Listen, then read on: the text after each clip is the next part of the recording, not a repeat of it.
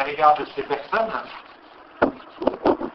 Et en réalité, euh, on se rend compte qu'il s'agit plutôt euh, d'un croisement entre des dynamiques sociales, euh, collectives, alors à la fois une organisation des conditions de travail, et puis en même temps des dynamiques personnelles euh, sur lesquelles on va discuter et avec une approche euh, psychanalytique. Mais ce qui est important d'avoir euh, à l'esprit, c'est de toujours croiser ces, ces deux regards. Si vous voulez, ce qui est, ce qui est dangereux comme préambule, en compréhension notamment de ce film, c'est euh, de n'avoir qu'une seule approche et de faire ce qu'on appelle une, une psychologisation des situations. Alors, en même temps, on va regarder les dimensions, comme dit, psychologiques, et en même temps, on va faire attention de ne pas être enfermé dans cette dimension euh, psychologique, de, de voir en quoi, je dirais, il y a une interaction en permanence entre des dimensions euh, psychologiques à, à explorer et une dimension sociale, dimension sociale en lien avec l'organisation des conditions de travail. Voilà. Alors, je n'ai pas pensé, je, je viens d'envoyer avant à Jean-Claude Casalegno euh, une euh, bibliographie avec quelques lectures. J'y ajouterai bien quelque chose que je vous conseille vivement de lire, même s'il y a un, un petit coup d'entrée euh, euh, dedans. Euh, il s'agit avec qui n'a cessé d'articuler, je dirais, le psychologique et le social. Et c'est quelqu'un qui était euh, indirectement déjà euh, très influencé par les approches psychanalytiques. Il s'agit du sociologue Simel, qui a fait un bouquin qui s'appelle euh, Sociologie de l'argent. Voilà. En fait, on, on le trouve en poche, euh, en tout cas le, le, le, la troisième partie de son ouvrage, et ça, ça complétera un peu ce qu'on va dire ici. Ce qui est intéressant, si vous voulez, c'est que ça permet de voir que les thématiques dont on va traiter euh, étaient déjà euh, pressenties au début du, du, du vingtième siècle. Alors, d'abord, est-ce que, pour cette fois-ci, avoir d'abord une approche psychologique, est-ce que vous pouvez expliquer, en fait, euh, les mécanismes qui, d'après vous, euh, vont amener, en fait, euh, une personne à une, à une transgression? Est-ce que pour vous, par exemple, c'est quelqu'un qui est fait pour être un transgresseur?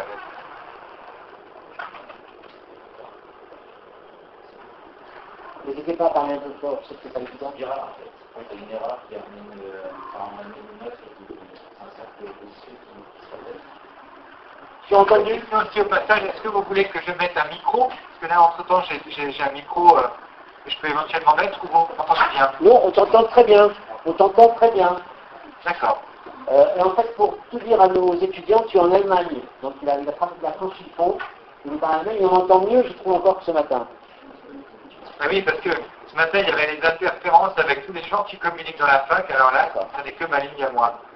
Euh, oui. euh, alors, par, parlez assez fort, si vous voulez, ou alors on rapproche du micro, je ne sais pas comment c'est. J'ai dit que c'était un cercle.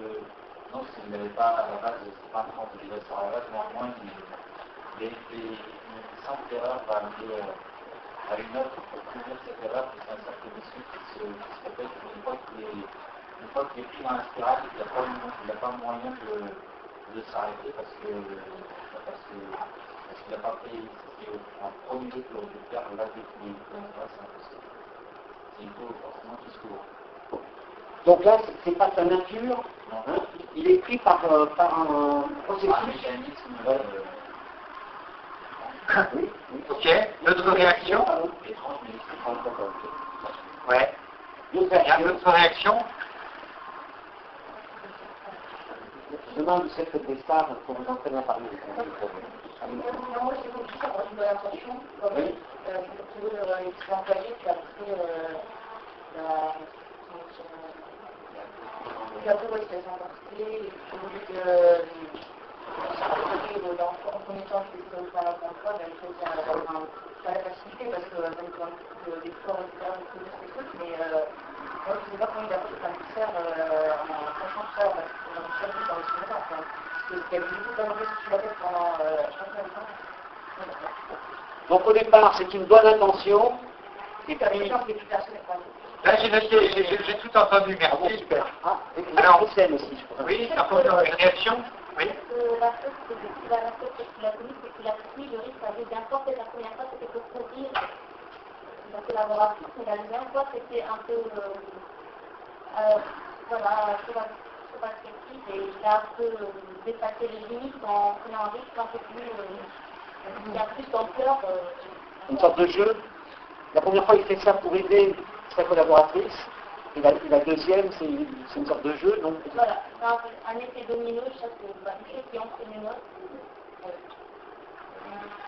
Très bien, alors ça, c'est très intéressant. Donc, déjà, première chose que vous notez, et qui est importante, euh, vous, vous distinguez bien entre la nature de la personne, effectivement, et... Euh, je dirais, des, des, des processus psychologiques qui vont euh, s'enclencher. Alors, la première chose, euh, on pourrait s'amuser à faire des tests au niveau des, des ressources humaines pour, euh, par exemple, regarder quel est le plaisir de quelqu'un à prendre des risques, euh, quelles sont les dimensions de la personnalité euh, qui amènent éventuellement à ça.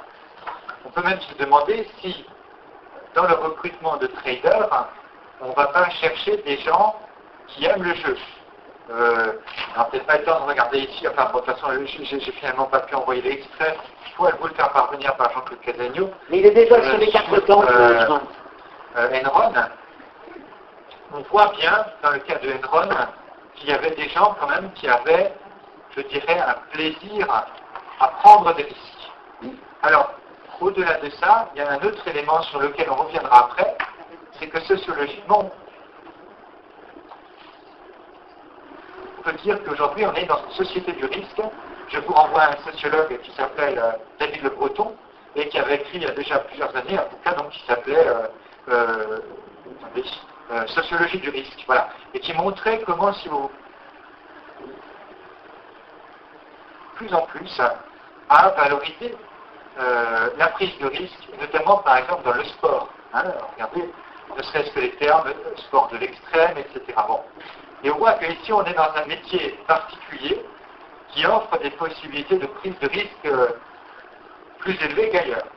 Hein euh, en termes de métier, il y a des métiers, euh, je ne sais pas si je passe des écritures comptables, a priori, j'ai moins de risques, quoique après, il y a toujours la possibilité de falsifier, mais euh, culturellement, il y a quand même des métiers dans lesquels on prend plus euh, de risques que d'autres. Alors, à la fois, je crois que vous avez raison de dire que sa personnalité initiale n'est pas forcément en jeu, mais en même temps, je pense qu'il ne faut pas non plus fermer la question. On peut penser qu'il y a quand même une dimension personnelle de prise de risque, et je vais vous proposer en fait de voir justement comment la personnalité se construit, et comment finalement on peut avoir besoin du risque. Et ça permettra de, de faire le lien entre les remarques que vous avez faites, entre... Euh, l'observation de la première situation qui est effectivement une volonté de, de bien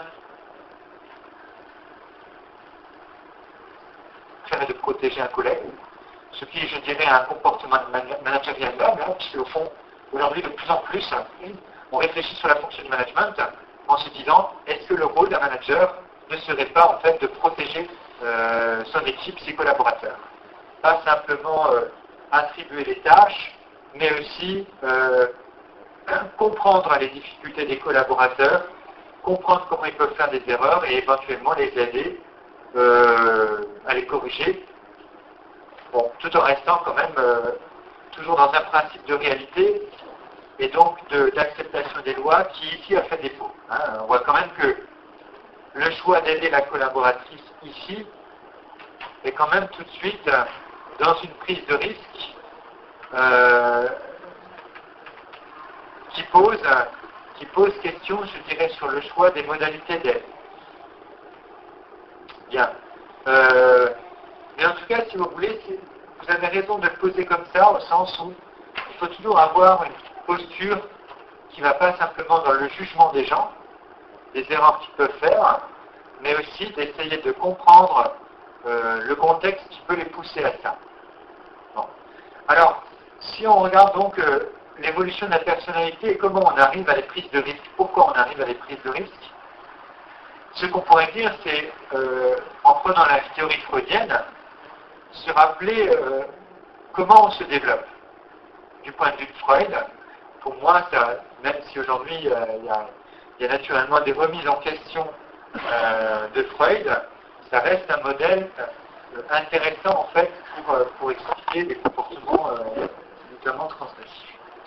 Alors, en fait, si vous voulez, il faut voir qu'au début, un enfant est dans une situation de grande dépendance. Il est totalement, euh, je dirais, euh, hein, si vous regardez un enfant, il n'a pas de cohérence, de cohésion, d'image de lui-même. Hein. Vous verrez, quand vous aurez un bébé, vous pouvez faire une expérience, portez votre bébé, vous le mettez devant une glace à quatre mois, vous verrez, il ne se voit pas. Hein. Et donc, euh, la reconnaissance de soi est quelque chose qui va se développer seulement par après. Alors, comment ça va se développer? On va voir le lien avec le management. Comment ça va se développer? Ça va se développer par le fait que progressivement, euh, euh, des gens vont avoir un regard positif, en fait, sur l'enfant. Hein, par exemple, dire « Oh là là, qu'est-ce qu'il est mignon, qu'est-ce qu'il est beau, et cetera » Bon. Et euh, « Qu'est-ce qu'il est gentil », enfin, bon, plein de choses comme ça, qui construisent, je dirais, une image positive de l'enfant sur laquelle il peut s'appuyer. Euh, alors, c'est relatif. Hein.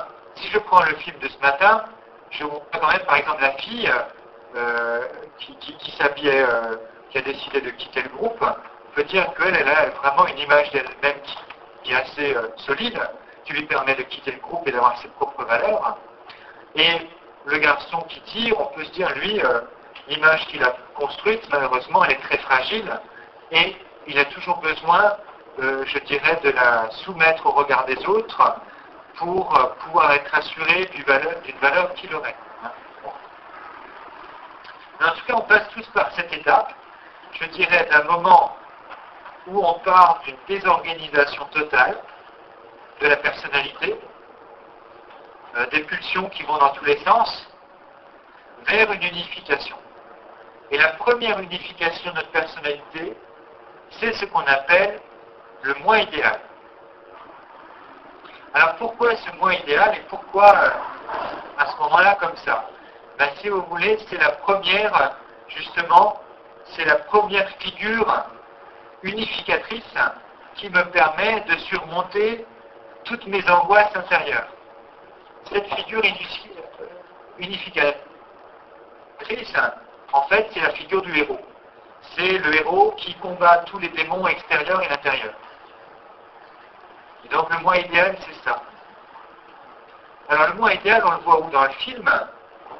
On le voit dans les moments où justement euh, Nick Leeson se dit en fait, finalement, je, je, j'étais le meilleur, euh, j'étais le meilleur de la place, euh, les moments où il pense qu'il est le sauveur de sa collègue, les moments où il pense qu'il va pouvoir tout seul retourner tout le marché. Bon. Alors généralement, on n'en reste pas là. Hein, on n'en reste pas à cette idée euh, infantile euh, du moi héros. Et en fait, c'est seulement des situations extrêmes qui nous font régresser à ces moments un peu d'hallucination où on pense qu'on est euh, un génie. Vous voyez? C'est-à-dire qu'après, on continue généralement d'évoluer et euh, ce rêve où on hallucine qu'on est le héros, et cetera, eh bien, on prend de la distance avec, et puis, euh, hein, c'est le rôle aussi des valeurs, par exemple, comme la modestie, hein, de savoir avoir prendre de la distance avec soi, de ne pas être fasciné par soi, et cetera. Ce qui fait que progressivement, euh, après ce premier moment où j'imagine que je suis le héros, hein, c'est ce moment où j'ai construit cette image du héros aussi par tous ceux qui m'aiment, hein, qui ont dit que, que, que j'étais adorable, et cetera. Bon. Et puis aussi, euh, ma précision aussi, cette image du héros, c'est aussi une image que je me suis construite dans les moments d'angoisse, hein, où avant de fantasmer que je suis le héros, j'ai d'abord projeté ça sur d'autres, c'est-à-dire euh, euh, mes parents. Euh, alors, une psychanalyste, Mélanie Klein, qui dirait le début du phénomène religieux, c'est ça, c'est euh, j'ai des angoisses et j'imagine que d'un côté, intérieurement, il y a un diable qui me menace, et puis qu'il y a un Dieu qui va me sauver. Bon. Et puis progressivement, comme dit, euh, cette projection sur un sauveur externe, eh bien, je vais l'intérioriser pour penser que c'est moi qui peux être le héros. Mais encore une fois, je vous fais penser, imaginez à toutes les situations où vous avez pu avoir la peur de votre vie et où du coup, bah, vous êtes obligé d'halluciner que vous êtes le héros. Est-ce que vous avez déjà vécu ça? Des situations où, euh, vous voyez, enfin de... de défis importants, d'angoisse importante, et sur le moment, vous êtes obligé de rêver que, ouais, je vais y arriver. Un peu comme, si vous voulez, quand vous voyez Nick Leeson, par exemple, quand il tape dans le... Vous voyez, quand il tape avec... Euh, comment dirais-je, qu'il fait de la boxe, et que on, on voit bien qu'il est dans un moment où il faut qu'il imagine qu'il est le meilleur. Où il, il va se battre, et en fait, le, le, le combat qu'il joue, c'est pas seulement un... un combat avec la réalité, c'est un combat avec ses angoisses. Bon, est-ce qu'on peut dire que les situations de succès, par exemple, que rencontrent les étudiants, je ne sais pas, lorsqu'ils sont admissibles, j'imagine, euh, ou, ou certains succès scolaires ou sportifs, par exemple, sont des moments où euh, les personnes font l'expérience justement du moi idéal?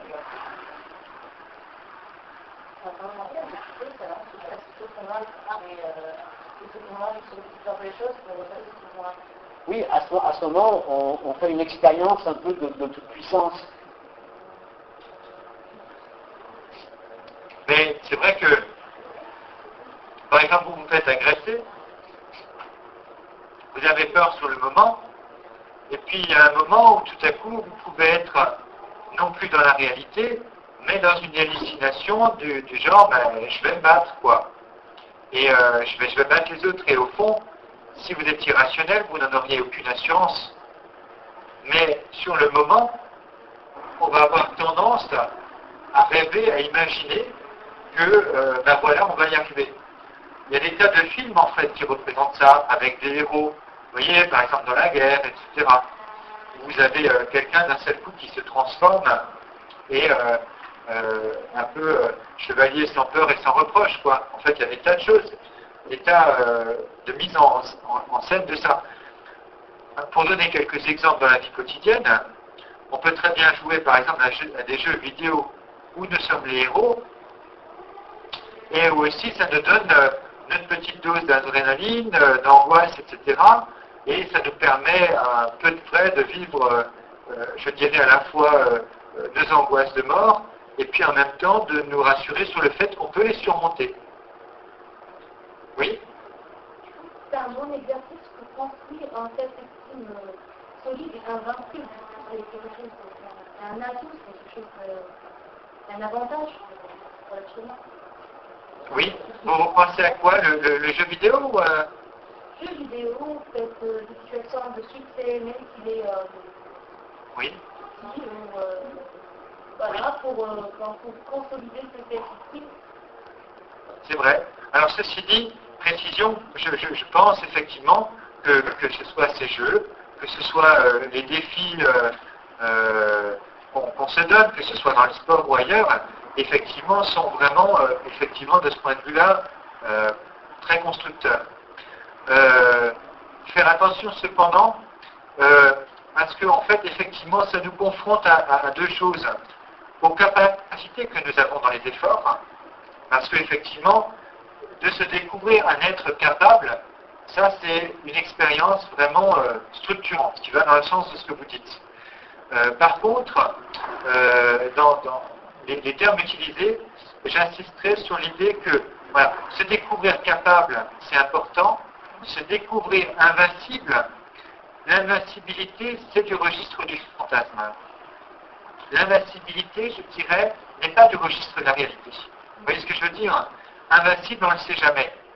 On peut dire après coup, on a été très fort, on a été meilleur que l'autre. Mais de dire qu'on aurait été sans erreur, euh, ou de penser qu'on pourrait l'être, ce serait euh, dangereux. Et si vous voulez, c'est, c'est toute la difficulté, si vous voulez, par exemple dans l'entraînement de sportifs, hein, de faire la distinction et de valoriser non pas le résultat, bravo, tu as été le meilleur, mais de dire plutôt bravo, tu as fait des efforts importants. Parce que si je valorise l'effort, j'assume la possibilité de l'erreur. J'assume, je dirais, d'être capable. Euh, si par contre, euh, pour doper mes sportifs, je leur dis, vous êtes invincibles, je les mets euh, dans un rêve qui à la fois va sans doute les soutenir dans l'effort, mais qui va aussi risquer de les fermer à la réalité, et qui va rendre leur deuil beaucoup plus difficile. Vous voyez, parce que euh, si euh, par avance, je sais que ça peut être difficile et que peut-être je peux perdre, eh bien je pourrais faire le deuil parce que je m'y étais préparé. Si par contre, je devais être invincible, qu'est-ce qui va me permettre d'atterrir dans la réalité quand finalement je découvrirai que euh, ce ne sera pas le cas? C'est tout le problème finalement euh, dans le film de ce matin de la vague. C'est que le groupe, euh, le jeune qui tire, ne prévoit pas la possibilité de la mort. Pour lui, le groupe est invincible, le groupe est éternel. Et donc, d'une certaine manière, il le protège de la mort. S'il pouvait euh, se dire que euh, le groupe, euh, c'est une belle aventure, mais que si ça évolue ou que c'est issu d'une manière, ben, c'est pas grave, il peut y avoir d'autres groupes après, par la suite, eh bien, il va pouvoir faire le deuil. Vous voyez euh, Si euh, euh, je n'ai... Euh, croire à l'invisibilité ou, ou rêver de ça, c'est euh, se couper en fait de la réalité et rendre, je dirais, le retour à la réalité plus difficile, en fait. Voilà.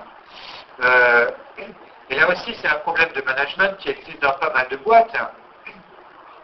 C'est ce qu'on verra avec le film Dominium Mundi, c'est que on essaye de faire rêver les gens, euh, de faire que les gens se sentent forts tous ensemble. Et donc, finalement, euh, on les met dans une situation, je dirais, un peu hallucinatoire, on est forts tous ensemble, et, et en même temps, du coup, après, ben, quand il y a des difficultés, euh, on ne sait, sait plus quoi faire avec. Et dans l'extrait de, de Dominium Mundi, qui ouvre presque le début, si vous êtes attentif au discours du dirigeant, vous verrez qu'on entend deux choses. On entend, on est très fort, on est une marque mondiale, et puis, mais attention, il y a des concurrents, et cetera. C'est-à-dire qu'on joue d'un côté sur l'angoisse de mort, et en même temps sur le sentiment de force. Alors heureusement, il ne va pas jusqu'à dire, on est les plus forts, on est les meilleurs, voyez. Ce qui laisse quand même encore, je dirais, un espace euh, au fantasme d'invincibilité. Mais en tout cas, plus il joue sur ce fantasme-là, euh, plus euh, j'éloigne les gens d'un possible retour au réel, hein, la prise en compte euh, bah, du fait que l'échec est possible, et cetera. Bon. Alors, je reviens euh, à, euh, comment dirais-je, à, euh, à Nick Leeson. Vous voyez que lui, c'est quelqu'un justement qui, à un moment donné, a perdu le contact avec la réalité, puisque justement, il se croit invincible. Et euh, à un moment donné, vous voyez que quand il fait ce super pari, Il y, a, il y a les autres qui disent purée, entre guillemets, il a des couilles en or, hein, c'est-à-dire ou en acier. C'est-à-dire que vraiment, c'est le mec qui n'a peur de rien. Euh, voilà, mais c'est aussi en même temps ce qui va, ce qui va causer sa perte. Alors donc, j'ai dit avant, euh, dans notre développement, on a un moment euh, où on est, je dirais, dans le morcellement, c'est comme ça qu'on est, tous. On n'a pas de langage qui nous unifie, parce que le langage aussi permet de mettre des mots, permet de donner un sens à ce qu'on est, à ce qu'on vit autour de nous, et cetera. On n'a pas de langage, on n'a pas d'image de soi, donc vous imaginez que l'état d'un enfant, de ce point de vue-là, est assez... Euh, enfin, c'est une très grande dépendance, en fait. Hein. Et que tous les éléments qui vont nous permettre de, de nous unifier, eh bien, ont un côté euh, rassurant. Hein. D'où euh, l'intérêt, encore une fois, des figures qui vont nous unifier, des figures de saints, entre guillemets, on peut l'écrire d'ailleurs comme on veut, si, si on peut l'écrire S I N T, hein, comme je le disais ce matin, ou euh, si je prends la, la, la psychanalyste Mélanie Klein, elle dirait, euh, elle parlerait du bon saint ou du mauvais saint, c'est-à-dire le saint euh, enfin, qui nous nourrit, et qui euh, nous permet, je dirais, de nous, de nous développer. Bon. Et en tout cas, bah, progressivement, donc, on prend de la distance avec ces figures extrêmes, je dirais extrêmement rassurantes, euh, euh, de saint, de, de moi-même comme le héros, c'est-à-dire moi-même comme le saint.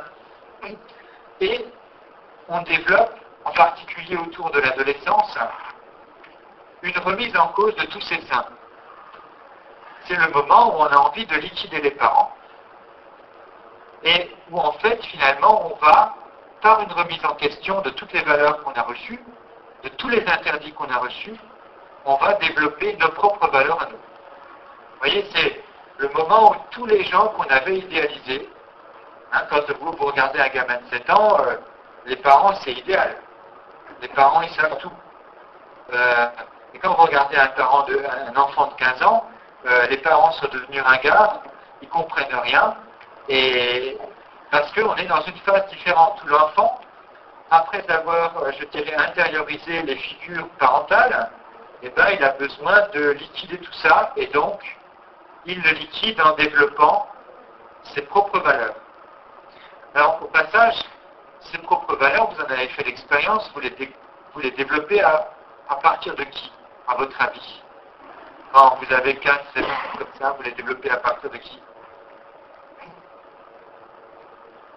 D'abord la famille, puis son environnement, puis l'école. Très bien. Et surtout, euh, je dirais ce qu'on appelle en fait, entre guillemets, euh, les, les pères, c'est-à-dire ceux qui ont le même âge. D'où l'importance des vêtements. Vous voyez, quand on a quinze ans, euh, qui doit marquer, je dirais, une rupture avec les parents. Vous voyez, c'est-à-dire, on a les modes de consommation, euh, euh, les modes d'identification pour dire, ben, en fait, maintenant, nous, on est dans notre classe d'âge, dans, notre, dans nos références à nous. Bon. Et en fait, ces références qu'on développe, hein, le fait de dire, ben, ça, c'est mes valeurs, c'est quelque chose qui va constituer ensuite un socle pour notre vie, parce qu'à chaque fois, dans des expériences, c'est ce qui va nous permettre de prendre du recul. Voilà. Et je dirais, par exemple, dans le film de ce matin, c'est ce qui fait que la fille, en même temps, elle est influencée par la classe, euh, et en même temps, à un moment donné, elle dit, ben non, finalement, moi, dans les valeurs que j'ai, ok, je trouve qu'il y a des choses positives dans ce que vit la classe, mais moi, en fait, j'ai envie de m'habiller comme je veux. Parce que ben, là-dessus, je reprends finalement les valeurs. Alors, vous voyez que dans le film de ce matin, en parenthèse, il y a un moment donné où elle trouve les valeurs de sa mère ringarde, hein, puisque sa mère lui dit « Oh là là, mais comment tu t'habilles euh, Qu'est-ce que c'est que cette chemise blanche euh, C'est ridicule, et cetera » Et finalement, euh, elle a ce moment de rejet de la mère, et finalement, ben, peu de temps après, elle va rejeter le prof pour réintégrer les valeurs de la mère. Donc, vous voyez ce... cette dialectique, je dirais, où on met en, en concurrence des références, celles des parents, celles des copains, et cetera, pour construire ses propres valeurs. Bon. Dans le cas de Nick Leeson, quelles valeurs vous voyez qu'il développe, en fait, dans le cadre de l'entreprise dans laquelle il est, dans, dans laquelle il est. Et qu'est-ce que, comment peuvent, je dirais, le, le soutenir, en fait, ces valeurs dans son travail. Quelle, alors, quelle valeur il construit et quelle valeur il a aussi au début. Hein, donc deux, deux choses.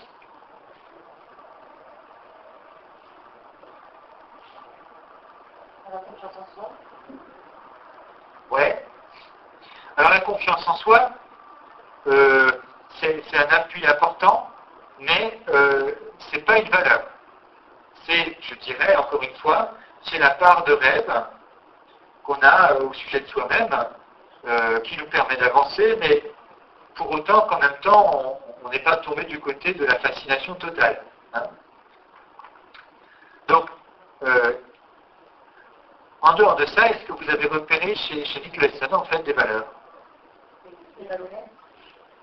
Hein? Des malhonnêtes. Alors, on pourrait dire, oui, peut-être on pourrait dire il est malhonnête. Hein. Euh, est-ce que, si on le qualifie en termes de valeur, ambitieux? C'est difficile, hein, mais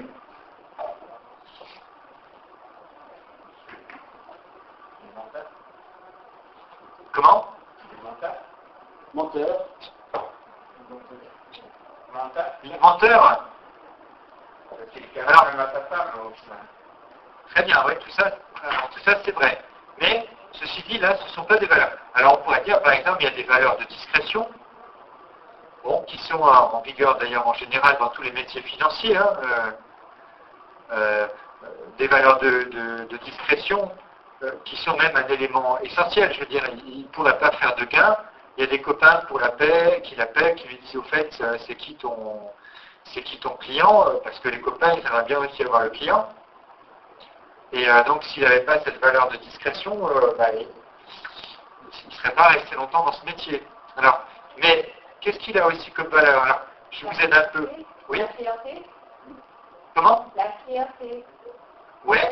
Alors, on pourrait dire la fierté, ça va dans le sens de, si vous regardez un peu son histoire, en fait, qu'est-ce qui l'amène à cette fierté qui constituerait une valeur?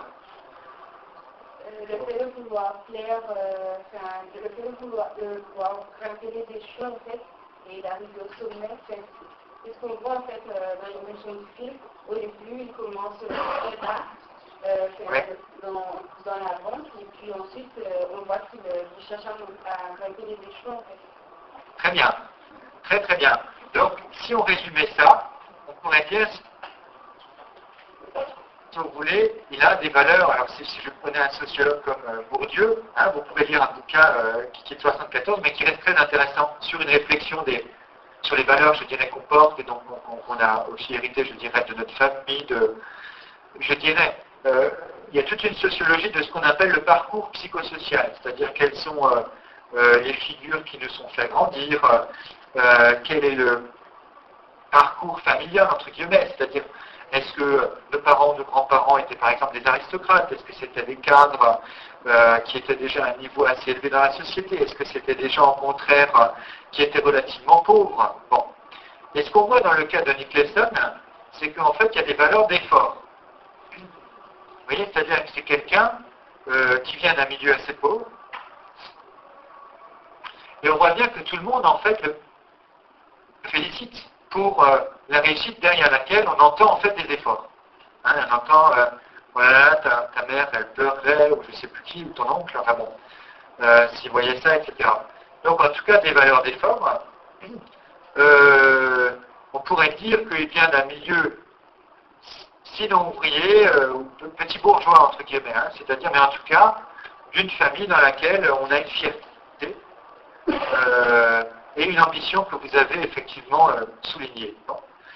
Alors, on peut se dire qu'il y a d'autres valeurs euh, de ces milieux et qui nous permettent aussi de comprendre pourquoi il va cacher euh, l'erreur de sa collègue.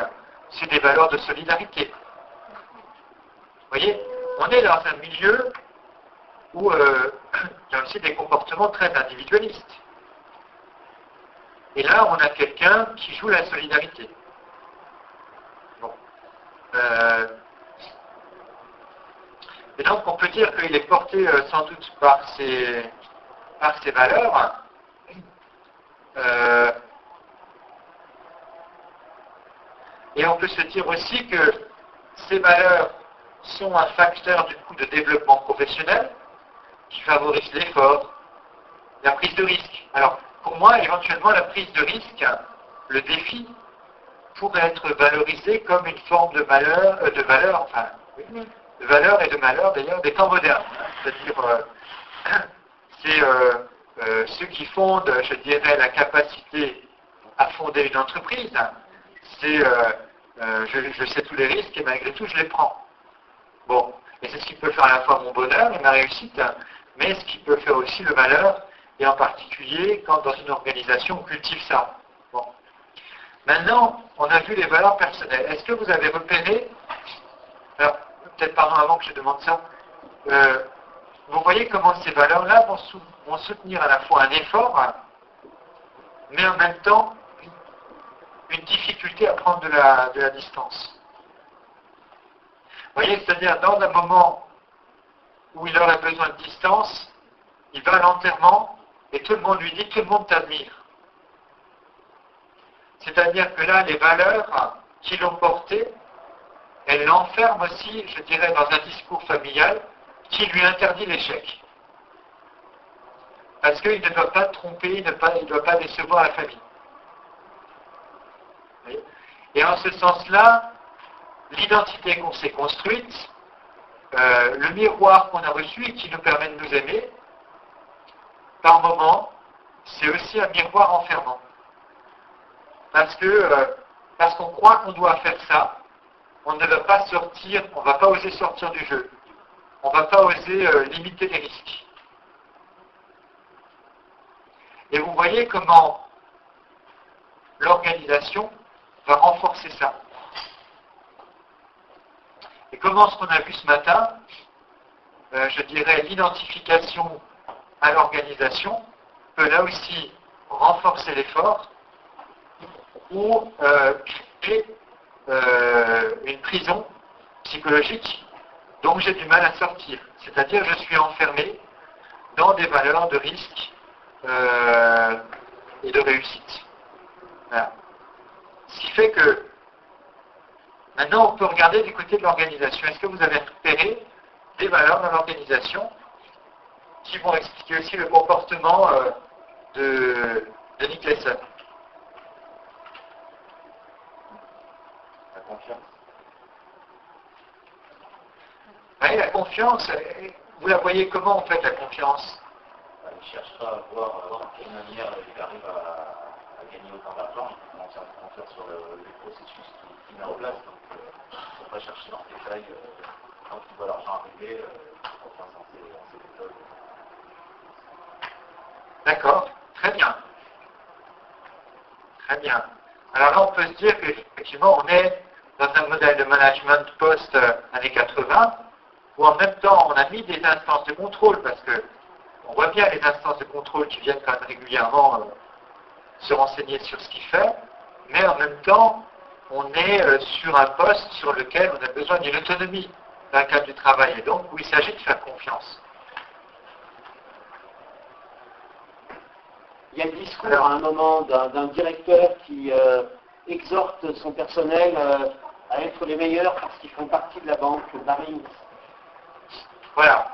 Donc l'excellence, il absolu enfin, faut absolument être les meilleurs, quoi. Voilà. Alors ça, on est, je dirais, euh, à la limite d'une valeur, parce qu'on pourrait dire qu'il y a des, des valeurs, mais il y a des valeurs perverses, par exemple. C'est-à-dire que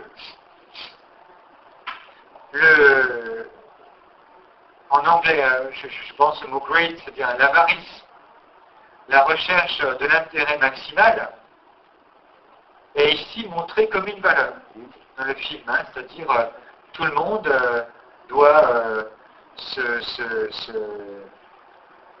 faire un maximum d'efforts pour gagner le maximum d'argent. Et effectivement, c'est érigé en valeur.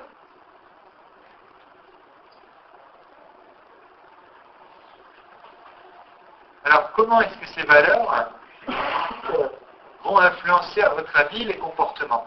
En quoi ça influence les comportements? Ils ont toujours son chance en vie, mais dans le pire des cas, on voit que les employés... Euh à Singapour, euh, même dans les pires moments, ils disent toujours, euh, vous allez vous en sortir, vous allez trouver la solution, on va y arriver. Donc on s'en sent mieux vraiment.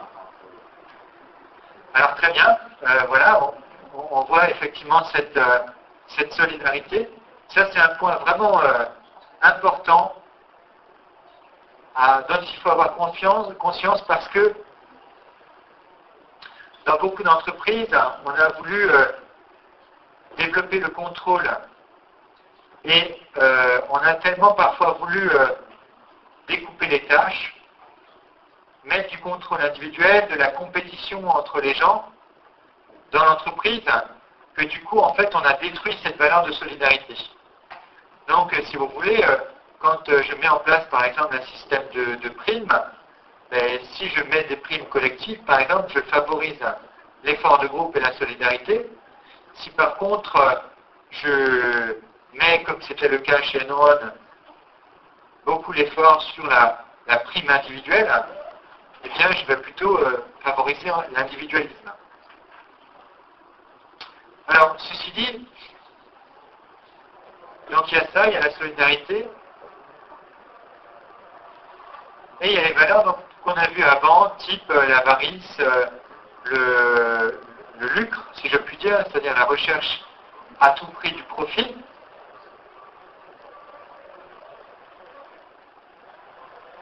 Et cette valeur-là, à votre avis, comment est-ce qu'elle coupe de la réalité?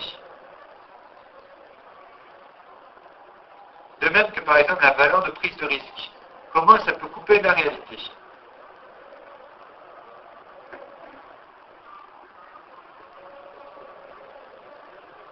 Vous voyez, on est dans une culture de risque, de la prise de risque. Tout le monde est encouragé à prendre du risque. Celui euh, qu'on entend bien régulièrement, euh, ouais, un tel, il a réussi un, un beau coup, euh, c'était risqué. Euh, on valorise par exemple le moment où on dit, purée, euh, un tel, il a vraiment, entre guillemets, des baloches en acier. Donc on valorise le risque. Quel est le danger avec ça?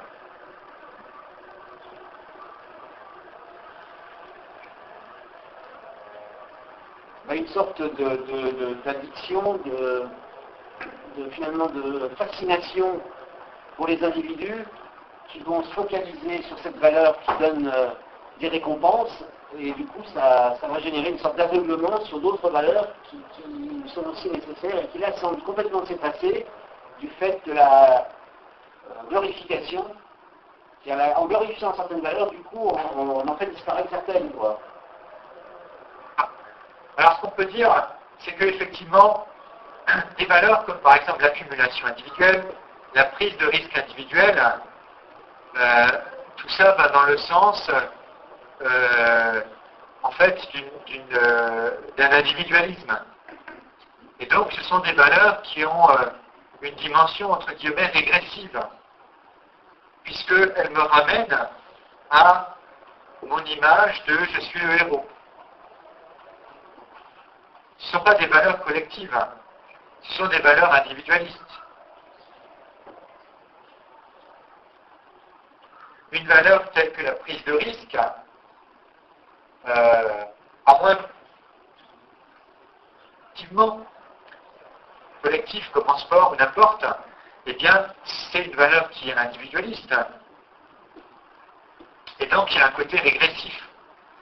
Si euh, c'est le groupe qui prend ensemble un risque, il y a aussi une dimension régressive dans la mesure où euh, c'est le groupe qui régresse euh, à un sentiment d'être très fort.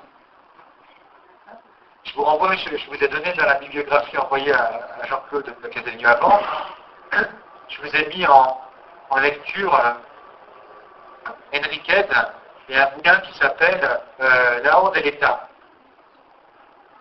et qui renvoie à ces sentiments où en groupe aussi, donc on peut régresser comme on l'a vu dans le film de ce matin, c'est-à-dire où on se sent fort par le biais du groupe. Alors, le groupe ensemble est une figure de héros. Bon.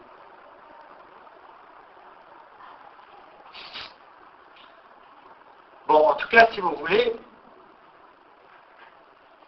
à partir de ce qu'on a vu sur Freud, sur le développement de l'enfant, on peut se dire qu'on est ici dans des situations de travail qui fragilisent la personne parce qu'elles la font régresser. Elles la font régresser, je dirais, à ce moi idéal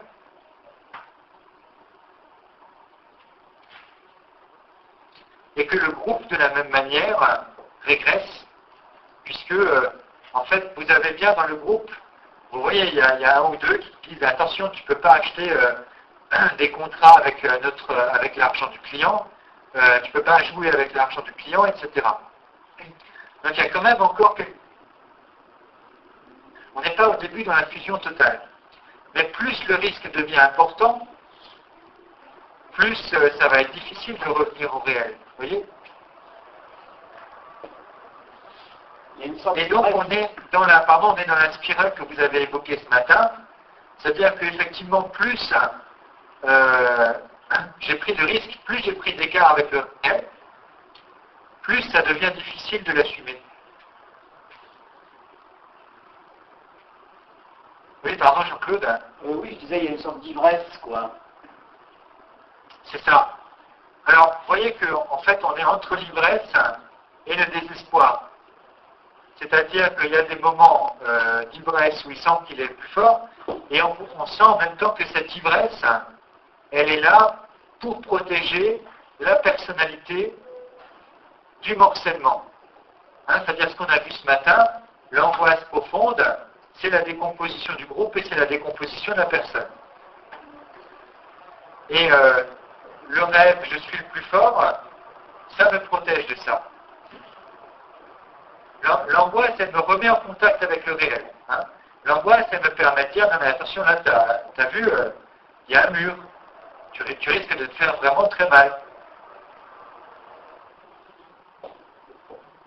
Et bien, pour l'ivresse, on est là pour halluciner et pour dire, mais si, euh, je peux quand même encore être le plus fort.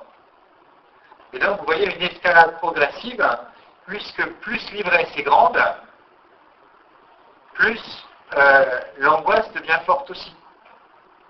C'est, c'est un peu dans les mêmes expériences que quand on joue avec la drogue. Hein, c'est-à-dire, euh, en fait, il y a une dépendance de plus en plus forte, et je, j'ai besoin d'une ivresse de plus en plus importante pour faire face aux angoisses du retour au réel. Vous voyez ? Donc ma prise de distance est toujours plus importante euh, à travers l'ivresse.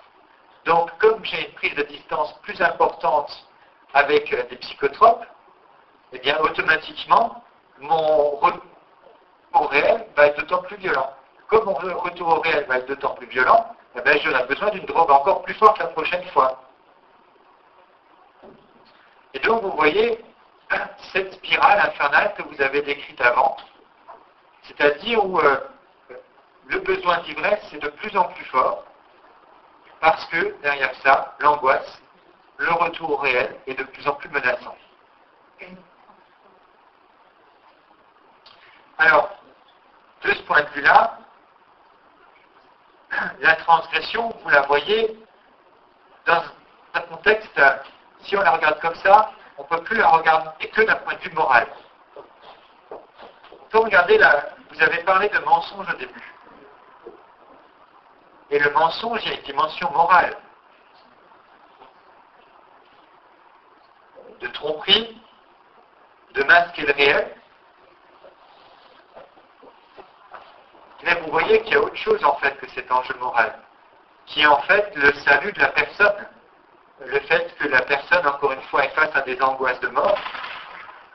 Et, et, et de ce point de vue-là, le retour à la morale, le retour aux valeurs devient forcément plus difficile. Plus j'ai tendance à halluciner parce que j'ai peur d'un retour au réel, plus les valeurs, euh, je vais les éloigner. Vous voyez, les, les valeurs, c'est une manière de retourner au réel. Les lois, la loi comptable, par exemple, quand on passe des Écritures, hein, ou les règles de bonne gestion ressources humaines, tout ça,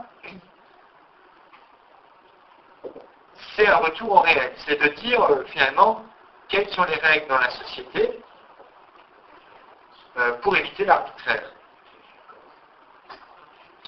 Alors, euh, donc là, on a fait un peu un, un parcours, hein, où on a vu du coup que, vous voyez qu'il y a une dimension personnelle, mais qu'il y a une dimension aussi euh, sociale, c'est-à-dire que la même personne dans un contexte professionnel différent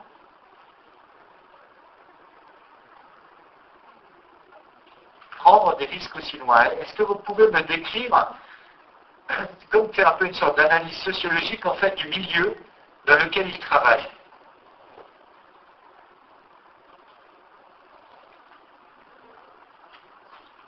Imaginez que vous êtes quelqu'un, vous découvrez en fait, euh, euh, vous êtes un sociologue et vous découvrez ce milieu, qu'est-ce qui est frappant en fait dans ce milieu-là ?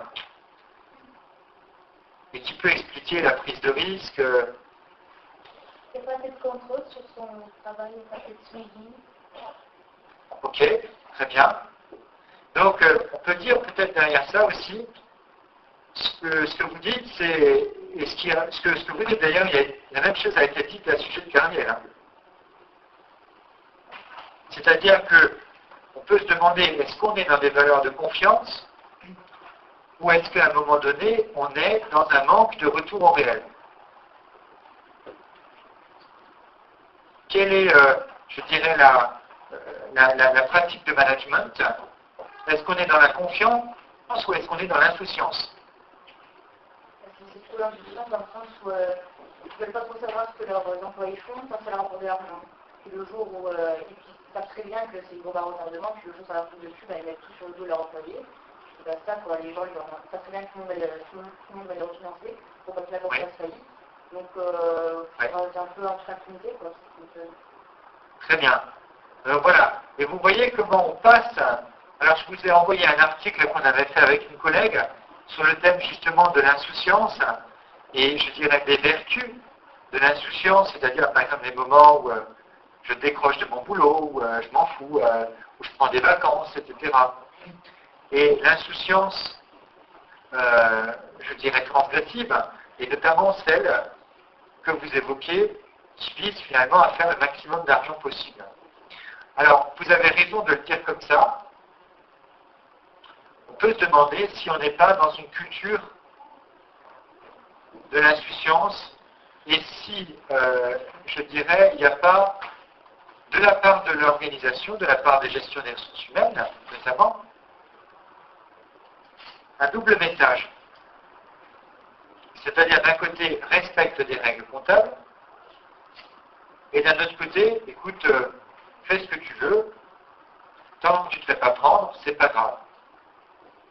Vous voyez un peu une sorte de message, euh, ce qu'on appelle euh, un message paradoxal, c'est-à-dire fais et ne fais pas, respecte et ne respecte pas. Et euh, ce message paradoxal, on, on le trouve encore plus clairement euh, dans l'histoire de Enron. Si vous regardez euh, euh, le film sur Enron, vous pouvez en parallèle faire une recherche sur le code d'éthique de Enron, et vous vous rendez compte que chez Enron, par exemple, on a un, un cahier de règles, un code d'éthique de soixante-quatre pages, avec des règles humanistes, qui, euh, des, des valeurs qui devaient, je dirais, amener tous les traders à euh, respecter les clients, et cetera. Et donc, euh, en même temps, par exemple, dans l'histoire de Enron, le P D G, à un moment donné, à connaissance du fait qu'il y a un gars qui joue vraiment avec de l'argent, qui est très dangereux, ce gars-là, on va en prison. Une fois qu'il sort de prison, en fait, il est repris dans l'entreprise, et que lui dit le P D G? Il lui dit « continuez à nous faire faire des millions ». C'est-à-dire que vous voyez bien qu'au-delà du code d'éthique qu'il y avait, il y avait une autre règle, qui était euh, « Fais un maximum d'argent, je ferme les yeux ».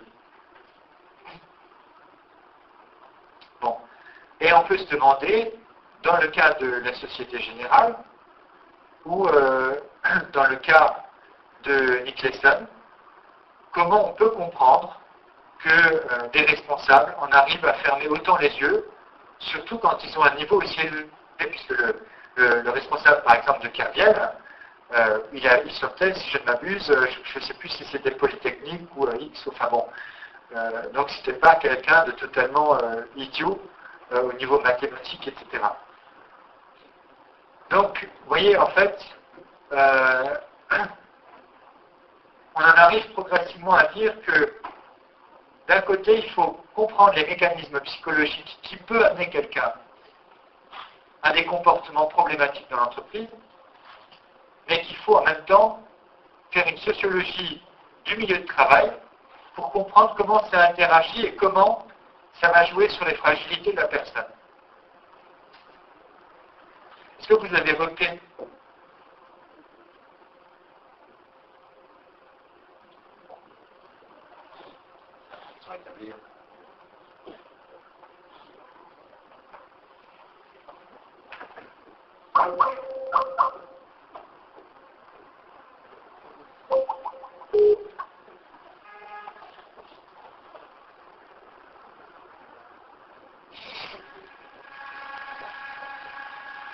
On s'est établi, hein?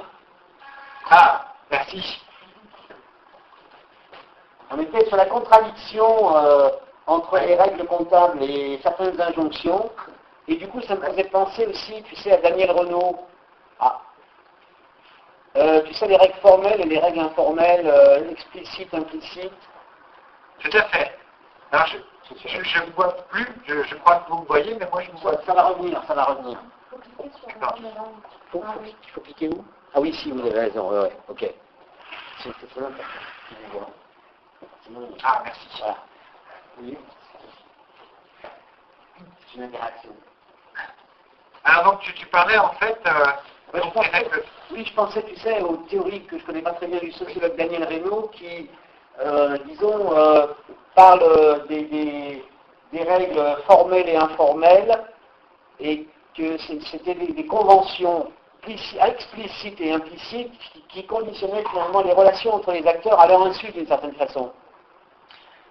C'est ça. Alors, dans le cas de, de, de, de Reynaud, en fait, ils disent, bon, c'est pas, euh, c'est pas forcément à l'insu des gens, mais c'est tacite. D'accord. Euh, c'est-à-dire, c'est l'idée que il y a d'un côté les règles, effectivement, officielles, mm. et ensuite, euh, ben, dans un groupe, la question, c'est comment on rend les règles applicables. Euh, et, et automatiquement, pour que les règles soient applicables, on va jouer avec les règles. En permanence, euh, moi je vous donne un exemple très amusant euh, d'une époque, euh, j'étais prof dans une autre E S C, donc pas à Clermont, hein, je précise. Mais... Euh, et puis à un moment donné, on met en place un audit de qualité.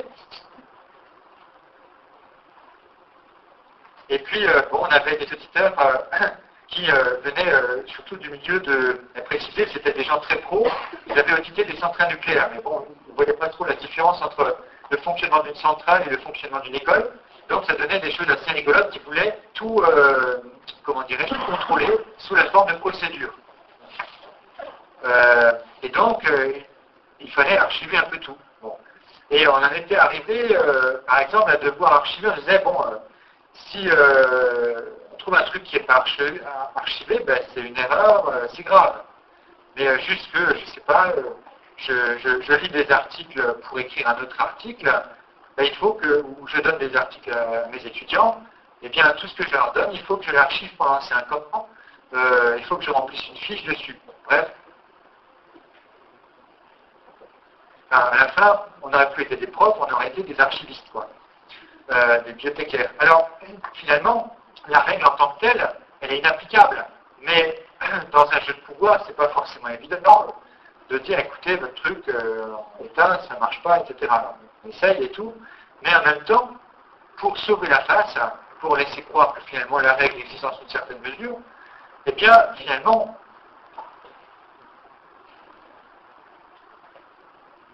on va l'appliquer dans une certaine mesure, c'est-à-dire on va effectivement archiver des choses. Et puis ce qu'on peut pas ou ce qu'on ne peut pas archiver, finalement j'avais des collègues, par exemple, qui mettaient leurs documents dans la voiture. Alors comme ça, ils pouvaient y toucher quand même. Mais euh, finalement, il y avait une règle implicite qui était de dire, ben, euh, finalement, on met les choses à côté. Et au fond, hein, ce que dit Reynaud, c'est que du coup, en permanence, on va générer euh, euh, des compromis, des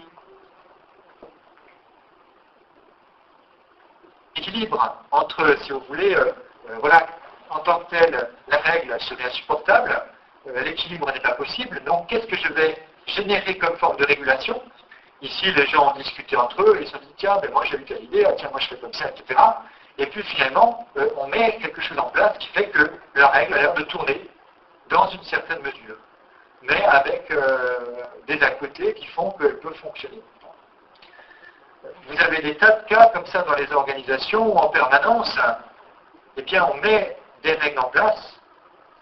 Euh, et automatiquement, ben, les gens, à partir de ça, vont développer leur propre système.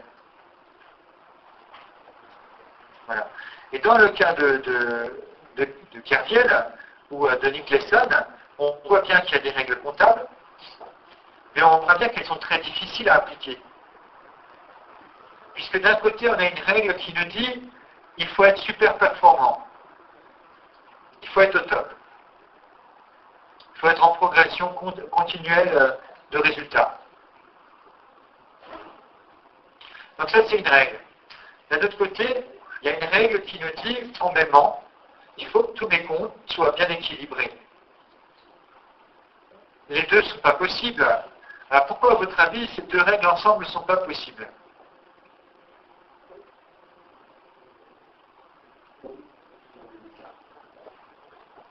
Il y a toujours des écarts.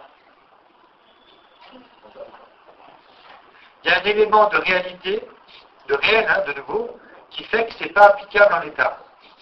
Quelqu'un dit qu'il y a toujours des écarts.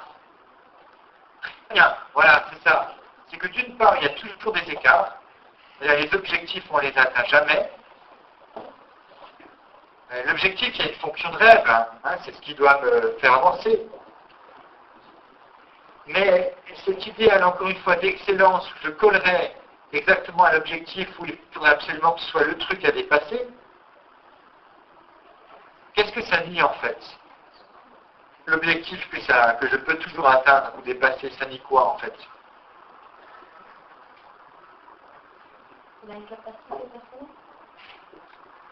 Alors on pourrait voir comme ça aussi. On pourrait, on pourrait dire oui, c'est... Euh, mais on pourrait se dire aussi, ça dit tout simplement le réel. Vous voyez? Et euh, euh, ça dit le fait que euh, je ne peux pas tout prévoir.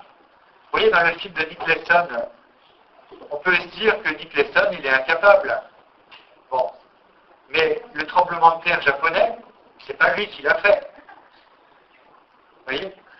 S'il n'y avait pas eu ce tremblement de terre japonais, éventuellement, par une très grosse magouille, il aurait pu encore rattraper son coup cette fois-là. Alors après, quand il est, comme il est dans un mécanisme complexe, on peut dire qu'il est devenu euh, victime de son jeu et qu'il est aussi dépendant de son jeu qu'un drogué de sa drogue. Bon. Mais on peut imaginer que ce coup-ci, il aurait pu encore être très bon. Mais il y a quelque chose qui est le réel. Et ici, par exemple, le réel, ben, c'est un tremblement de terre au Japon. Voilà. Et donc, euh, ce qui fait que euh, ma boîte peut dire, ben voilà, il faut que tu sois performant tout le temps, il faut que tu sois le meilleur et tout ça. Euh, mais après, il y a des éléments de réalité externes et puis même internes. Pas seulement les compétences. Je peux être malade, je peux être au bout du rouleau. Donc, ce qui fait que, en fait, euh, parler d'excellence, parler d'objectifs qui doivent, qui doivent être atteints à tout prix, c'est ne pas reconnaître l'incertitude. La nature du risque, c'est quoi? Et si vous voulez, malheureusement, dans le management moderne, on pourrait dire la nature du risque, c'est d'être dépassé, c'est euh, euh, le défi. Mais la nature du risque, c'est pas simplement ça, c'est pas le rêve de dépasser. La nature du risque, c'est que justement, c'est l'incertain. C'est l'écart entre le réel et l'objectif. Et si vous voulez, par rapport à la question qu'on a abordée ce matin, tant que je fais rêver, mais que je dis, écoutez, c'est un rêve, Euh, l'objectif, quelque part, c'est qu'on y arrive, mais c'est possible que le réel fasse que, malheureusement, il euh, y a, y a des, des choses qui ne nous appartiennent pas. Eh bien, finalement, reconnaître qu'il y a des choses qui ne nous appartiennent pas, c'est assumer le réel. Voilà. Et c'est pour ça qu'encore une fois, encourager le risque, c'est bien, mais avec la conscience que le risque, c'est l'incertitude. C'est le jeu avec le réel. Je crois que la quantité, si vous voulez, c'est la possibilité de l'erreur. L'erreur, elle est constitutive de la prise de risque. Et c'est ce que ne veut pas, je dirais, prendre en compte le management moderne. Mais pourquoi? Pourquoi il ne veut pas le prendre en compte? Si je peux me permettre de faire une remarque, Jean-Claude, j'ai entendu que tu voulais dire quelque chose. Hein? Non, rien. Mais... Pourquoi, pourquoi on ne veut pas le prendre en compte? Si j'ai des fonds de pension, par exemple, qui me disent, moi, il me faut quinze pour cent de rendement par année, quelle que soit la situation, eh bien, ça veut dire que, euh, en fait, l'objectif du quinze pour cent, il a été posé comme un postulat. Ce sera comme ça. Et donc, à partir de ce moment-là, si euh, mon client, si je suis un trader, me dit « tu devras avoir un rendement de temps et ça doit être comme ça », automatiquement, euh, je devrais m'abouiller. À un moment donné, c'est évident que je devrais le faire. Donc, si vous voulez, on pourrait presque dire que la transgression, dans cette logique-là, c'est l'obéissance à l'organisation. Vous voyez, la transgression, ça n'est plus... Alors, c'est bien la transgression d'une certaine règle, d'une règle comptable, par exemple. Mais en même temps, c'est la réalisation euh, ou l'obéissance à une autre règle. C'est j'accomplis un ordre qui m'est donné, qui me dit, tu dois faire du quinze pour cent. Donc, et c'est bien l'argument de Kerviel, de dire en permanence, j'obéis.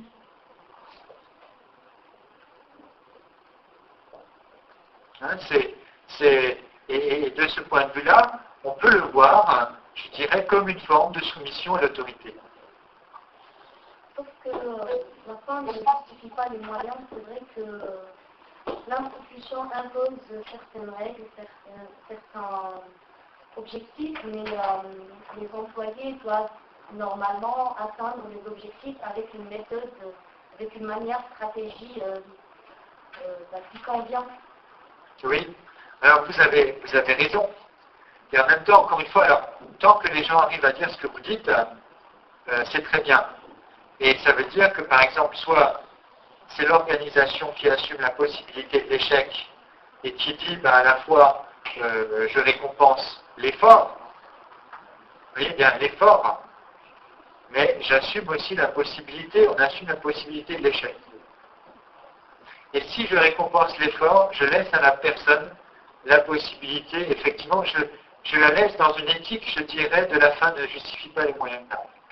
Si par contre, je ne rémunère que les, les résultats, ce qui va être affiché, je mets la personne dans une sorte de prison, dans une idéalisation, qui fait que ça va être très difficile de se rappeler ce que vous dites. Vous voyez? Parce que sur le fond, c'est ce qu'on devrait dire, mais malheureusement, psychologiquement, c'est ce qu'on a tendance à oublier. De la même manière que si on prend euh, de la drogue, ou par exemple, je ne sais pas moi, on prend le volant après avoir bu pas mal, bah, automatiquement, il y a des tas de choses qu'on ne se dit plus. Voilà. C'est-à-dire le rappel au réel, justement, il n'est plus là. Et dans ce que vous avez dit, vous voyez, vous avez dit la fin ne justifie pas les moyens, vous, vous, vous évoquez en fait des valeurs fondamentales. C'est-à-dire les finalités, la question de la dignité est plus importante, je dirais, que euh, les objectifs. Donc, euh, vous faites référence, quand vous dites la fin ne justifie pas les moyens, vous, vous, vous énoncez le contraire, je dirais, de Machiavel. Hein, et, et, et au fond, vous dites que justement, euh, ben, toutes les finalités ne sont pas égales. Et euh, voilà. Et donc, vous posez les principes d'une humanité. D'une humanité qui nous envoie, je dirais, à des questions de protection des autres, de soi, Euh, et donc à la prise en compte du réel. Voilà. Et donc vous voyez le lien entre les valeurs qu'on a développées, dont on devrait se rappeler, et vous voyez aussi comment la dépendance face à la prise de risque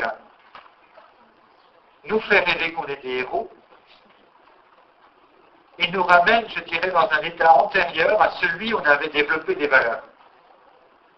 Vous voyez, vous avez dit avant, les valeurs, on les a développées, cette réflexion critique que vous avez, on la développe dans le moment où on est ado. Ou euh, d'ailleurs en France, euh, on passe par de la philo aussi, euh, on passe par des choses qui vont soutenir en fait cette réflexion. Euh, et par contre, quand je, je reviens à « je suis le héros, je suis le sauveur », il n'y a plus de valeur, il y a une fusion.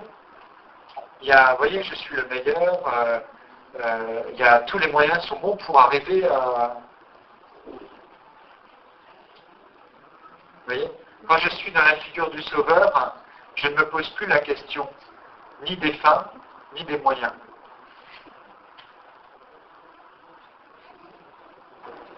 Voilà. Et donc, euh, l'intérêt d'un cours comme ceci, en fait, c'est encore une fois à la fois de, de nous montrer l'intérêt d'un mode de management qui a été pensé dans les années soixante. Qui, euh, je dirais, a été construit comme une réponse à une critique. Dans les années soixante, qu'est-ce qu'on critique, en fait ? Qu'est-ce qu'on ne veut plus comme organisation, comme exercice de l'autorité, et cetera dans les années soixante ?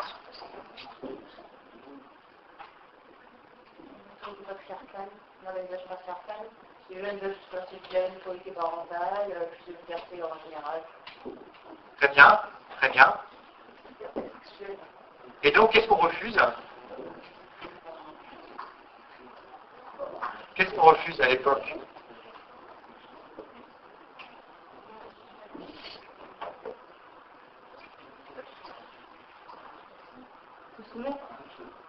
Très bien, ouais. En rapport aussi avec euh, des expériences de l'armée, de ce qu'il y a eu aussi juste avant, quelques décennies avant, en termes d'horreur, dans la soumission. Donc vous dites, qu'est-ce, mais qu'est-ce qu'on a refusé au-delà de ça ? Comment ? Passant de la monarchie à la République. Oui, très bien. Alors, ça c'était avant. Ça c'était avant, alors vous allez encore euh, plus loin, c'est, c'est, c'est très riche, mais on peut le reprendre encore après. Si vous voulez, le, le, très vite, le, le refus de la monarchie et le refus de l'arbitraire euh, du roi, du prince, et cetera. C'est le fait de dire on veut des règles qui soient les mêmes pour tout le monde. Et en fait, c'est d'ailleurs ce qui va justifier, vous voyez, le, tout le mouvement des Lumières. Hein, c'est euh, de dire euh, moi je ne veux plus être euh, soumis à un roi, et cetera, ou à Dieu, que sais-je, moi euh, je veux euh, être soumis à quelque chose de raisonnable. Bien. Et c'est ce qui va fonder, jusque dans les années soixante, euh, l'idée en fait d'une euh, d'un management, enfin on ne dira pas à l'époque d'un management, mais d'un commandement par la raison. Si vous voulez, jusque dans les années soixante, Euh, un chef, il est fort parce que euh, il a des diplômes, il a fait une école d'ingénieur, et cetera. Hein, aujourd'hui, ça ne suffirait plus. Bon. C'est-à-dire qu'au fond, les, les gens, jusque dans les années soixante, sont prêts à se soumettre à une règle impersonnelle. Et dans les années soixante, on dit, ben non, la règle impersonnelle, on n'en veut plus. Et d'ailleurs, on ne veut plus d'aucune règle. Les grands slogans de l'époque, c'est « il est interdit d'interdire euh, », et cetera. Ok ? C'est-à-dire qu'on a été dans un mouvement profond, qu'on pourra revoir la prochaine fois à partir de Legendre, où on a remis en question tous les fondements, je dirais, anthropologiques de la société. Tout ce qui existait dans toutes les sociétés, c'est-à-dire le, le, l'organisation d'une entreprise, d'une société, à partir de la règle. Et ce qu'on a mis à la place de la règle dans les années soixante, c'est le rêve.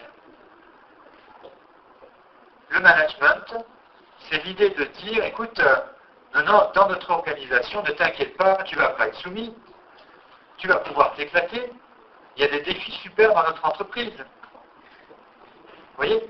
Et au fond, on pourrait dire que l'organisation moderne, elle continue là-dessus, viens, développe-toi chez nous, euh, euh, viens développer tes compétences, on a des défis qui sont super, euh, tu peux te développer, et cetera. Voilà. Et donc tout ça, c'est développé, je dirais, en réponse au fait que les gens ne veut plus être face à un chef qui commande. Et donc, à la place du chef qui commande, on va avoir un chef qui anime et qui va dire, bah tiens, euh, voilà, l'entreprise, c'est un lieu d'épanouissement personnel. Bon.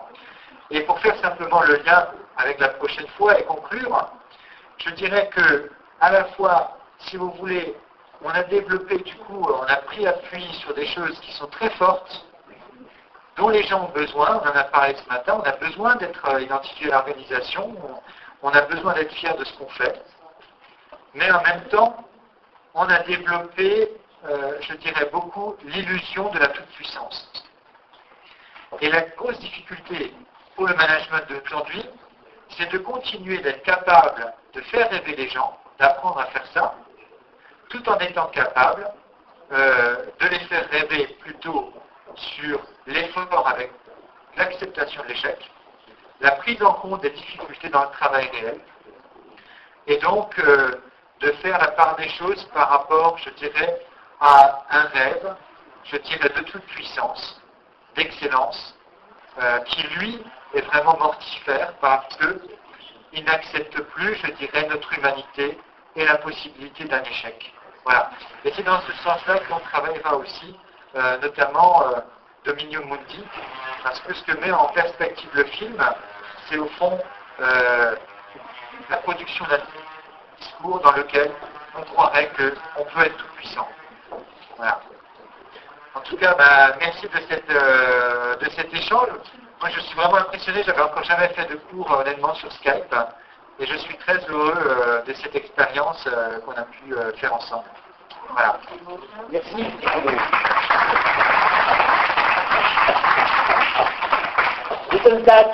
Merci. Au revoir. Bon, merci à vous de votre euh, attention euh, bienveillante et soutenue. Donc je t'enverrai par mail euh, différentes sources bibliographiques et en, en instant, nous invitons que chacun vous commentaires au fur et à mesure de la journée par, par rapport à l'évaluation. Euh, c'est pas mal de ne pas attendre que le métier soit fini parce que euh, vous avez très bien déjà les, les jeux, je vous expliquerai les modalités par mail. Merci à vous.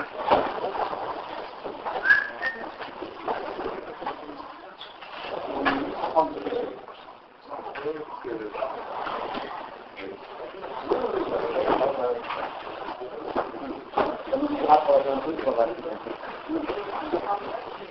bah, de toute façon, la, la, le, le commentaire, euh, ça sera à la fin. Par contre, euh, votre réflexion euh, sur l'impact que ça a sur vous-même, on prend au fur et à mesure, et on ne sera pas en train de bien le contraire.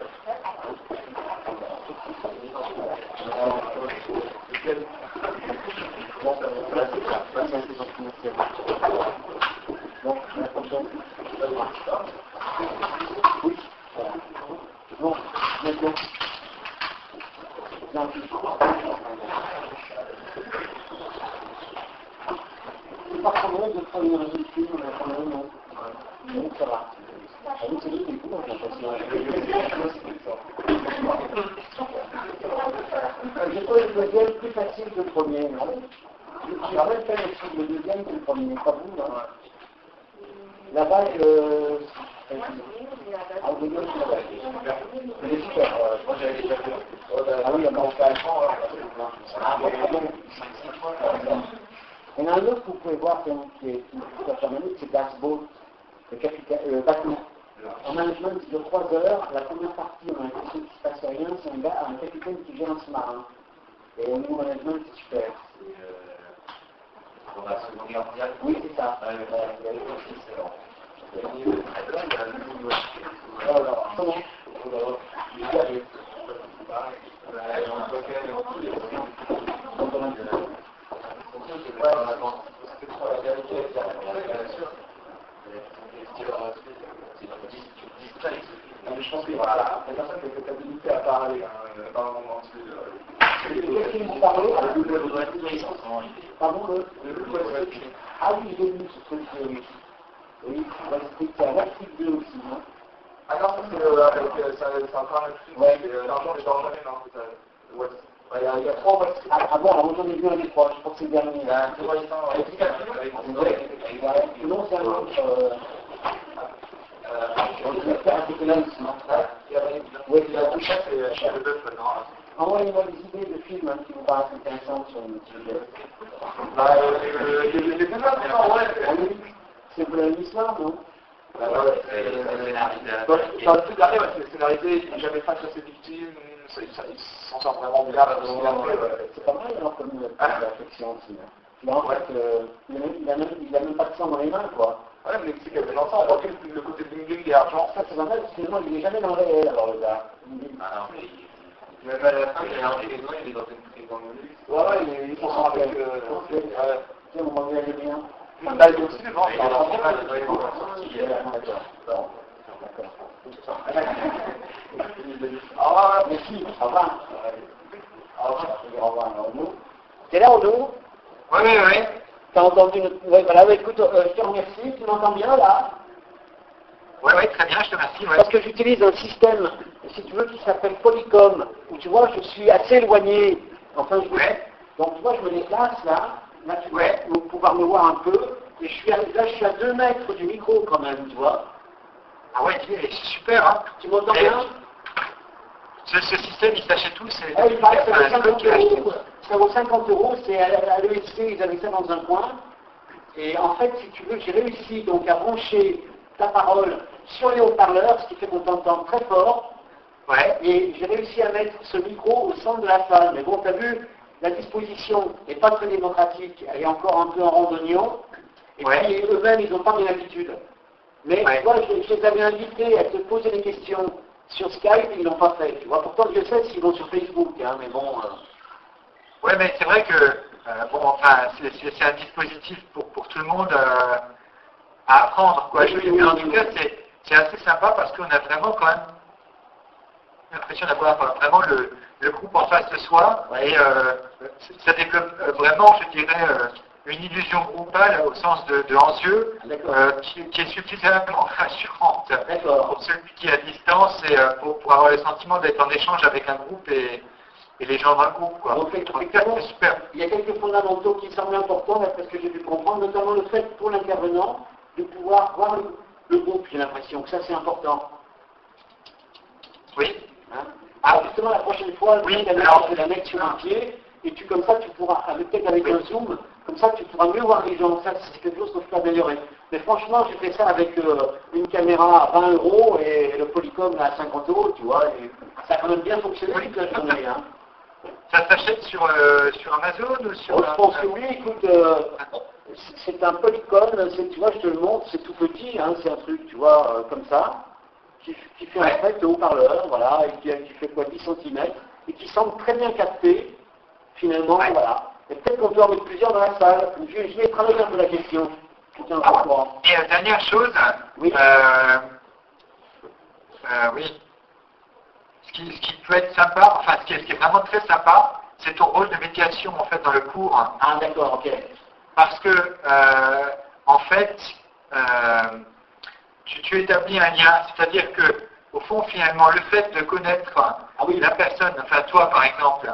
Oui. Euh, On a une interaction depuis plusieurs années, oui, oui. donc a, euh, je ne suis pas simplement face à un public tout neuf. Hein. D'accord. En fait, il y a, y a, y a voilà, ici c'est toi, ça pourrait être Brigitte, ça pourrait être n'importe qui, mais en fait, je pense que cette expérience me marchait bien dans la mesure en fait où il y a déjà une régulation, une habitude à travailler avec quelqu'un. Exact. Ouais. C'est ce que je veux dire. Ouais, ouais. Parce que sinon, en fait, euh, l'expérience d'être face à un groupe, mmh. tu n'as pas le contact. De physique, hein. S'il n'y a pas quelqu'un qui joue cette médiation, je pense que c'est plus difficile. Exact. Ouais. Alors il y a aussi un truc qu'on pourrait faire aussi, par exemple, on pourrait mettre deux intervenants, tu sais, dans, dans, un, dans un même groupe, avec Skype, et du coup, euh, il pourrait y avoir une sorte d'échange aussi sur un sujet. Bon, ça c'est un truc qu'on pourra faire une autre fois, quoi. Ah ouais, d'accord. Tu vois ? Euh, ouais, ouais. Bon, ceci, après, au niveau de la bande passante et tout voilà. ça... Parce que là, on avait une, une très mauvaise bande passante qui était, tu vois, euh, orange. De temps en temps, elle est blanche, mais la plupart du temps, elle est orange. Elle n'est jamais verte. Enfin, elle n'est jamais maximum. Et c'est pour ça, si en plus, tu rajoutes encore quelqu'un, voilà. là, j'ai peur que ça surcharge un peu le, le réseau, tu vois. Alors, il faut savoir aussi qu'en cas vraiment de bande passante très faible, tu peux supprimer ton image. Parce qu'en fait, ce qui est ouais. le plus important, c'est de voir, c'est vrai, mais t'entendre, ça, c'est très important. Ou peut-être dans les réglages de, de Skype, je me demande s'il n'y a pas une, un réglage possible de la définition. Ah oui. Peut-être, tu vois, si, si tu demandes une définition moindre de l'image, ouais. forcément tu as moins d'infos à envoyer. Ah, ouais, ouais, ouais, ouais. Voilà. Ouais, ouais. En tout cas, dis donc, c'était vraiment super sympa. Hein, ah ouais, ça a bien fonctionné quand même. Hein. Et je t'assure que euh, c'était vraiment passionnant. Hein. Je crois que les étudiants étaient contents. Ils, tu vois, ils ont quand même applaudi. Ils ne le font pas pour tout le monde. Hein. Bah merci, mais en tout cas, je t'avoue que j'avais un peu les jetons.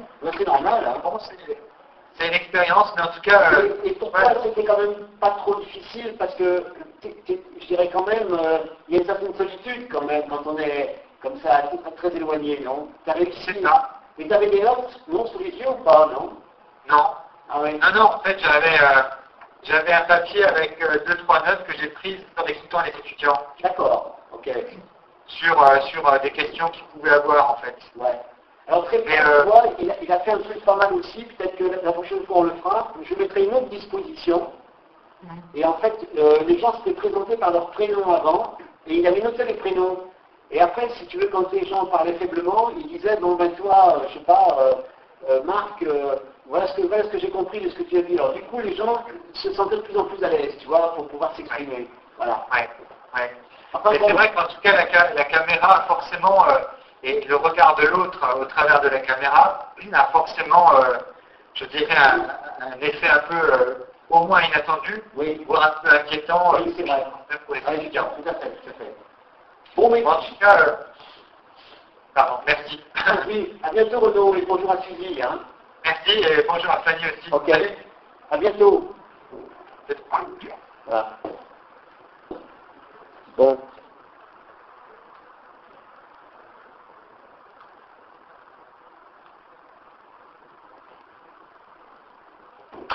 Alors, on va tout remettre.